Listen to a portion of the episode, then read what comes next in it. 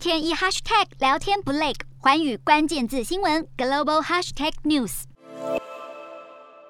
马斯克与推特的关系堪称一日数变。先是成为最大股东，紧接着却又宣布不进入董事会。正当各方猜测马斯克葫芦里究竟卖的什么药的时候，他忽然又写了一封公开信给推特董事会，除了宣布要收购推特，还狠批推特的管制政策。信中说，他相信推特必须转为私有化，因为在目前的董事会管理下，推特既不会蓬勃发展，也不能成为他理想中的全球言论自由典范的社群平台。马斯克又说，他提出每股五十四点二美元全面收购推特，这是他最好也是最后的报价。如果不被接受，他会重新考虑他作为股东的地位。马斯克目前被推特前股东们集体控告，指他透过延迟公开股权，以低价买入更多推特股份，损害其他持股者权益。马斯克拒绝加入推特董事会的原因是，一旦他成为董事会成员，在推特发表意见的时候，就需要事先审查，以符合公司的最佳利益。马斯克宣布不加入董事会之后，推特内部人士透露，公司的氛围极具压力。马斯克不当推特董事，代表他的持股数量以及推文不会受限。与川普惺惺相惜的马斯克，在前年美国大选时公开支持川普连任，